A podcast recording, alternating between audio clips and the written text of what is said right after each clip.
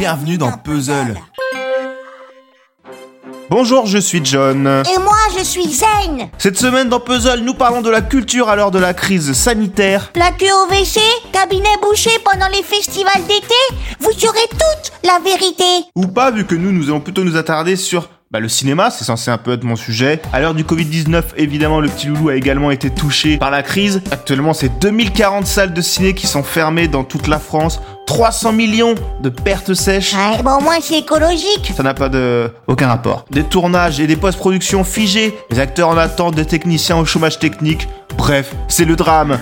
Pour le public comme pour les professionnels du milieu, la visibilité est pour le moment assez nulle. Nous ouvrions à prendre le 2 juin ce qui sera décidé. En attendant, la Fédération nationale des cinémas français euh, négocie évidemment la réouverture des salles au plus vite. Ils ont même euh, lancé un guide du métier aux exploitants de salles afin de négocier les modalités de réouverture des cinémas avec les pouvoirs publics. Ce guide se penche notamment sur les conditions sanitaires d'accueil du public, les conditions sanitaires de travail des salariés, les conditions Sanitaire. matérielles de mise en œuvre des mesures Sanitaire? tout à fait, comme la ventilation prolongée entre chaque séance et la communication des salles annonçant la réouverture auprès du public. Pour ce dernier, les dispositions Sanitaire. Euh... devraient être les suivantes. Les salles ne seront remplies qu'à 50% de leur capacité. Un mètre de distance sera évidemment obligatoire entre chacun. Sauf si vous venez avec votre amoureuse. Et les masques seront obligatoires dans les halls les proches des salles, mais à l'intérieur, vous pourrez le retirer si l'envie vous en prend. En attendant, le gros des films sortis dans les semaines précédant le confinement ou qui auraient dû sortir pendant se sont vus autorisés exceptionnellement par le CNC à sortir sur les services de VOD, les services de vidéo à la demande, sans tenir compte de la chronologie des médias, euh, spécificité française qui veut habituellement qu'une fenêtre de 4 mois soit observée entre l'exploitation en salle d'un film et sa sortie en vente et location, que ce soit en VOD ou en DVD, Blu-ray, etc. La liste des films est d'ores et déjà disponible sur internet, autant dire qu'il y a que tout. Des blockbusters américains comme euh, Birds of Prey, Bon, pas indispensable, mais il existe. Des comédies françaises comme Play, le très bon Play, le dernier Azanavicius, le dernier Guy Ritchie. Le dernier lycée Moon aussi.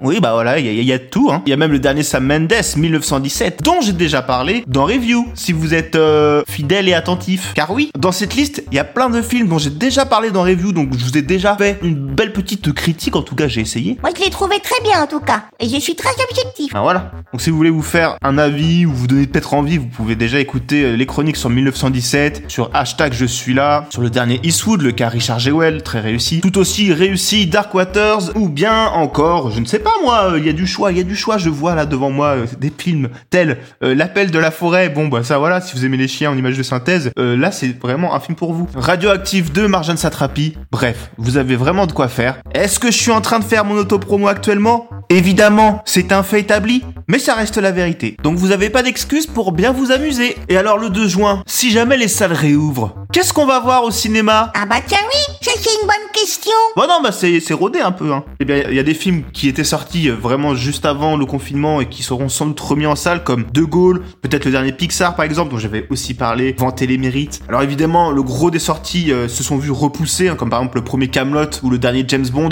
Alors à des dates plus ou moins avancées, ça va de, de juillet à, à fin 2020, parfois même 2021. Mais quelques grosses sorties ont été maintenues et accueilleront le retour du public, comme le Mulan, mais en live de Disney. Le nouveau Nolan Tenet sera également disponible. Évidemment, euh, je vous encouragerai à faire la part belle aux petites salles qui sont bien sûr les plus touchées par tout ce, ce cafarnaum, si je puis dire. C'est vraiment elles qui sont en train de douiller. Donc voilà, si vous pouviez aller voir vos petits films dans les petites salles, ça ferait vraiment plaisir. Eh oui, grand film pour petite salle, j'ai envie de dire. J'ai envie de dire aussi que c'est la fin de l'épisode. On se retrouve évidemment la semaine prochaine dans Puzzle pour une semaine normalement placée sous le signe de la famille. Ah, famille, ça me partage. En attendant, prenez soin de vous, prenez soin de vos proches. Prenez soin de vos animaux de compagnie. Exactement, on en prend soin. Même si bon, bah voilà, c'est pas les plus touchés par euh, tous ces drames. Ils m'ont même l'air particulièrement détendus, c'est un peu suspect, mais bref. Je vous fais des gros bisous.